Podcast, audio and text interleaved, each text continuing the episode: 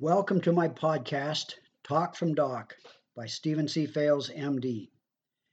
This overall project is designed to help people cope with the chaos of our healthcare system and to learn how to relate to doctors in this era. Today's topic addresses the issue why your doctor may not accept cash. Would you be surprised if your doctor would not accept cash?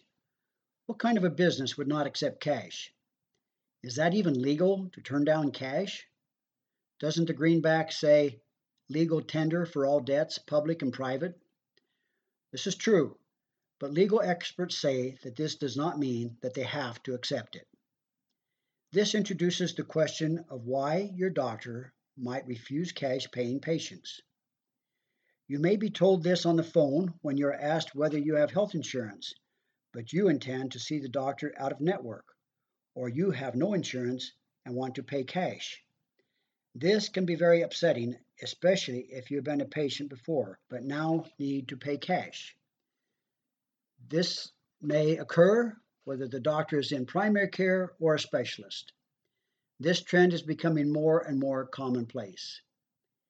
It is more likely to occur in large urban areas where there are more patients and where the relationships are less personal.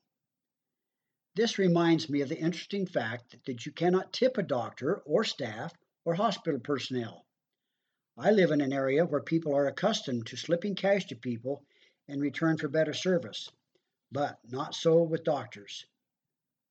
To make a point with patients who are upset at not being able to get a timely appointment or other service, I quietly ask them if they offer to pay an extra 20 bucks to get in sooner. Of course, this sounds just plain wrong, and it is illegal and unethical for a doctor to take a tip like that. But it illustrates some interesting points. For the first, for normally money, that is cash, has power, it does not apply to most people for health issues unless you're like Michael Jackson and have your own personal doctor and of course, there are unethical doctors who can be bought, so to speak, with the offer of cash, but they are considered unscrupulous. On the other hand, money actually runs the system. We know that many of the huge forces that are driving the healthcare system today are money driven. That is why we now have corporate medicine.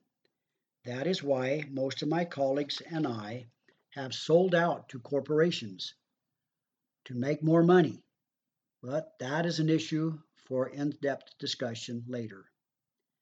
But back to why doctors increasingly will not accept cash. Well, one might think it is due to fear of having a drawer full of cash that would be taken by an armed robber, but that is not the case.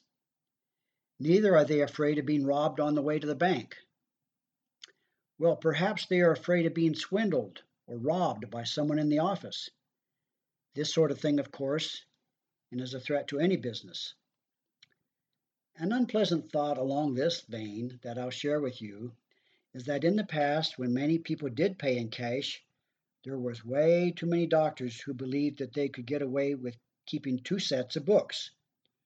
One set showed most of the money coming in, but another set of books concealed the amount of cash that the doctor or even his wife took out of the drawer each day for which no income tax was reported.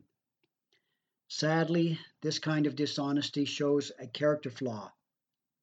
On the cynical side, you might ask, if you cannot trust your doctor, who can you trust? So, no, the fear of having the cash around is not the reason why a doctor might not want to have people paying cash. The main reason is because the doctor cannot upsell the patients on performing services over and above the doctor visit. The additional services may or may not be necessary, but whether they are necessary or not, if they are just another income source for the doctor, the fact is that cash paying patients can barely part with their cash for the visit, let alone for shots and procedures and x rays or scans.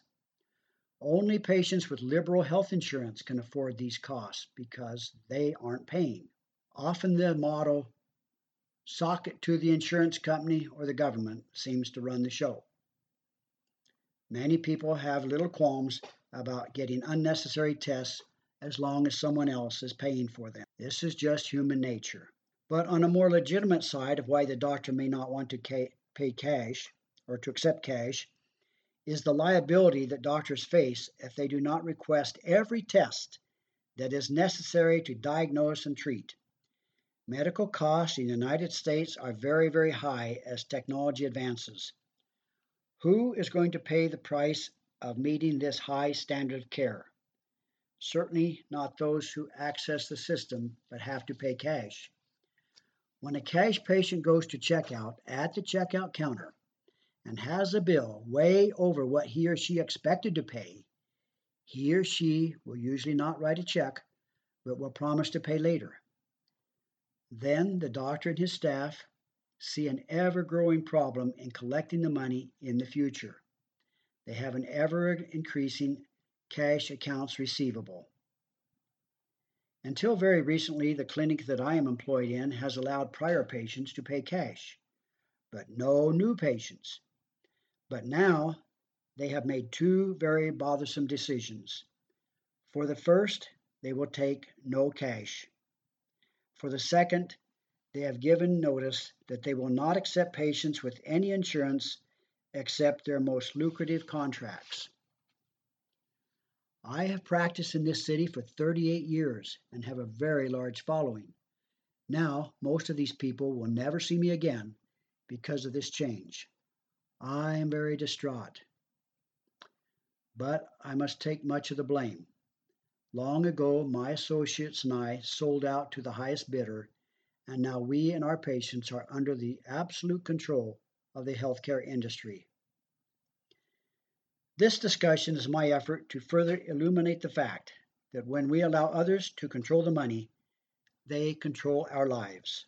To help people understand what is happening and why they are so frustrated, I often say, follow the money. Whoever has the checkbook makes the rules. Thank you for listening. Follow my podcast and visit my website, talkfromdoc.com, for enlightenment and empowerment in coping with the growing chaos in our healthcare system. Be well and stay well. Goodbye for now.